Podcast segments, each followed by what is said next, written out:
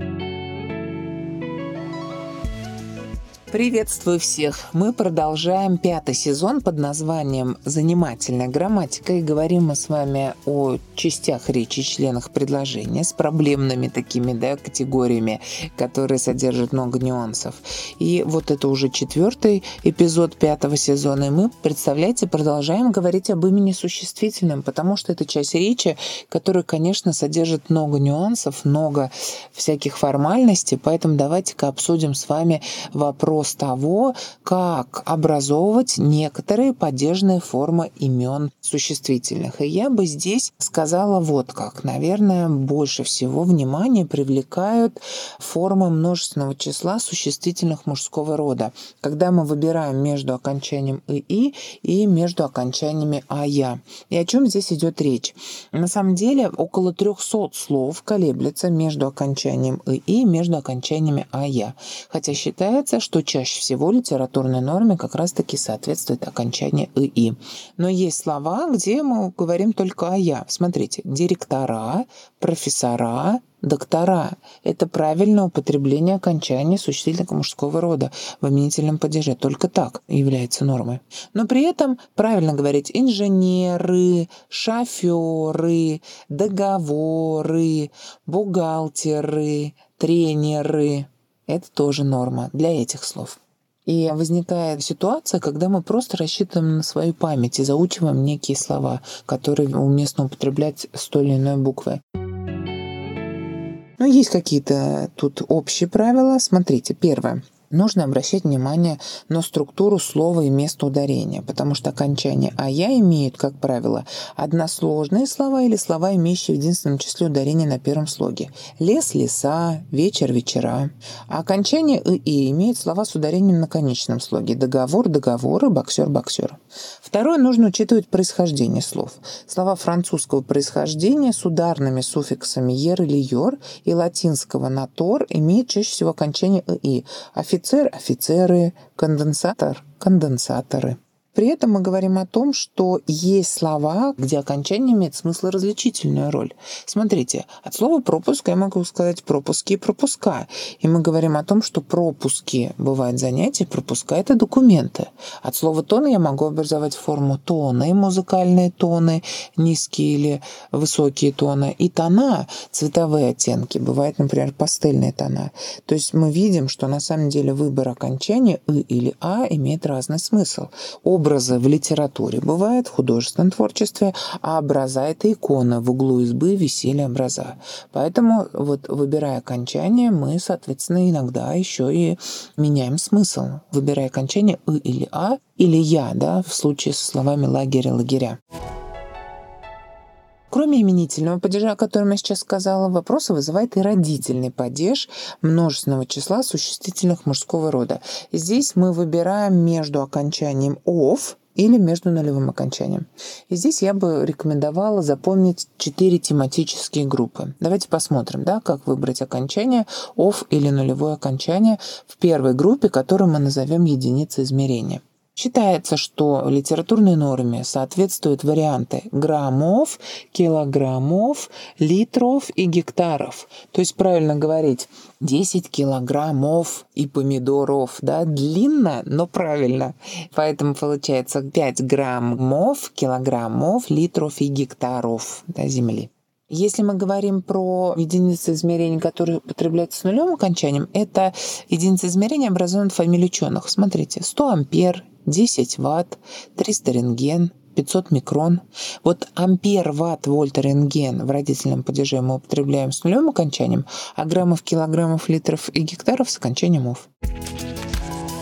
А теперь давайте подумаем, где мы будем выбирать окончание ОФ, а где нулевое окончание в фруктах и овощах вот мы сейчас сказали, 5 килограммов помидоров. Это правильный вариант, потому что помидоров, баклажанов, бананов, апельсинов, мандаринов, да, 5 килограммов мандаринов, чувствуете Новым годом, да, запахло? Эти слова нужно употреблять с окончанием «ов». С нулевым окончанием мы используем слова слив, яблоко, груша. Они не мужского рода, но употребляются с нулевым окончанием. Да? Много слив, много яблок, много груш. Друзья, прошу ставить лайки на Яндекс Музыке, а также 5 звезд и отзывы на Apple Podcasts.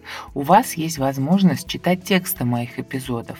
В описании эпизода есть ссылки на сайт Boosty и на сообщество ВКонтакте, где за донаты вы сможете читать тексты. Подписывайтесь на «Азы языка», чтобы не пропускать новые эпизоды. Третья тематическую группу, которую бы я выделила вот здесь в родительном падеже, когда мы колеблемся между окончанием «оф» и нулевым окончанием, это национальности правильно говорить, много татар, армян, грузин, цыган. Но при этом много кого? Узбеков, таджиков, греков, эскимосов, монголов. Чтобы не было, знаете, путаницы. Один узбек и много узбек, что ли? Нет, много узбеков. Поэтому здесь я бы назвала, кстати, слово, которое нужно запомнить, турок. А в множественном числе оно употребляется с нулевым окончанием. Много турок и один турок. И последняя здесь такая проблемная категория, что ли, это парные предметы. Вы знаете, в начальной школе детям говорят, носочки коротенькие, им нужно окончание. Прекрасный способ запомнить тот случай, что пара носков употребляется с окончанием «ов». Тут три слова нужно запомнить, они часто употребляются. Это носков, гольфов и джинсов. Вот они употребляются с окончанием «ов». Носков, гольфов, джинсов. А с нулевым окончанием мы употребляем слова пара сапог, чулок, ботинок, манжет, вот из этих серий, да. Но тут, видите, тоже колебания, тоже несколько сотен слов. Это все исторические процессы, мы вдаваться не будем. Понятно, что чаще всего норме отвечает окончание «of», слова с окончанием, но есть слова, которые нужно употреблять только с нулевым окончанием. Ну, вот это, наверное, самые две большие такие категории. Это именительный падеж множественного числа, выбор окончания «ы» или «а», и родительный падеж множественного числа, выбор окончания «ов» или нулевого окончания. Что еще? Я бы сказала про родительный падеж, когда мы выбираем между окончанием «ая» или «ую». И здесь, смотрите, вы сами к себе прислушайтесь, как вы говорите, вы пить чая или чаю? На площади много народа или народу? В данном случае вариант чая, народа, много снега – это литературный вариант слова. Мы можем сказать выпить чаю, столько народу собралось, шуму наделал, да, снегу навалило. Ну, наверное, чувствуете, что это стилистически сниженный вариант разговорный. Есть, конечно, фразы серии «с глазу на глаз», где мы употребляем окончание «у», да, это устойчивая такая формула. И необходимо выбрать окончание «у» в родительном падеже, если есть суффикс «к». Я думаю, вы не скажете по-другому. Съел метку и выпил коньячку. Да, здесь окончание «а» употребить невозможно. И хочу сказать, что иногда это смыслоразличительная функция. Смотрите, выйти из дому место жительства и выйти из дома как строение. Да? Здесь разная смысловая нагрузка у этих слов с разными окончаниями. Еще бы я тут сказала про выбор винительного родительного падежа. Смотрите, ждать поезд, винительный падеж, и ждать поезда. Как вы думаете, в чем разница? Ждать поезд – это конкретно какой-то 357 поезд. А ждать поезда, в этом случае мы говорим о том, что форма родительного падежа возможна, когда мы говорим о любом поезде. Да, ждать поезд поезда. Или, смотрите, купить хлеб – полный охват. Да, купить что хлеб в винительном падеже. И купить хлеба – частичный охват. Вот здесь такая разница. Еще бы я назвала, наверное, окончание в предложном падеже. Вы скажете, какие там, возможно, варианты. Да, в сумке, в школе, в отпуске мы употребляем букву «е». Но на самом деле, может быть, слышали, он в отпуску или работает в цеху. Вот этот вариант в отпуску и в цеху считается стилистически сниженным разговорным, а вариант в отпуске в цехе литературным. Или, знаете, еще ведь есть смыслоразличительная функция. На доме да, висит табличка, я говорю, на доме с буквой «Е», а на дому работать на дому. Это совершенно другая история, поэтому мы говорим о том, что здесь есть смыслоразличительная роль. Ну или смотрите, гуляю я в саду, но в произведении Чехова в вишневом саде я скажу, да, в вишневом саде. Здесь мы говорим о конкретном вот названии произведения. Конечно, есть слова исключения, которые мы только употребляем с окончанием «у». Это слова «в шкафу» на шкафу, «в углу» на углу, «в аэропорту» мы говорим, а не в аэропорте. В аэропорту, в шкафу, в углу, на мосту и в саду с буквы У, за исключением вот этого вишневого сада. Вот это, пожалуй, те формы, которые нужно назвать. Да? Именительный падеж множественного числа, родительный падеж множественного числа, потом предложный падеж, я о нем сказала, выбор Е или У в цехе или в цеху, и родительный падеж выпить чая или чая. Есть вариантные формы, такие проблемные, я их тоже, наверное, назову, пробегусь по ним.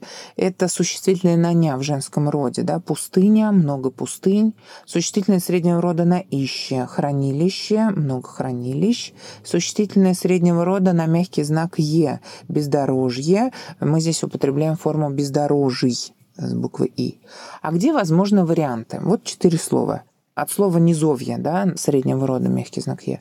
Много низовьев, или низовий, можно сказать, много верховьев или верховий, много граблей или грабель, можно сказать и так, и так, грабель или грабель, и много баржей или барж. Тут тоже двойной вариант, баржей или барж. Ну вот, понятно, что не все я осветила, но основные моменты, связанные с существительными, с падежными формами и с такими сложными моментами я назвала.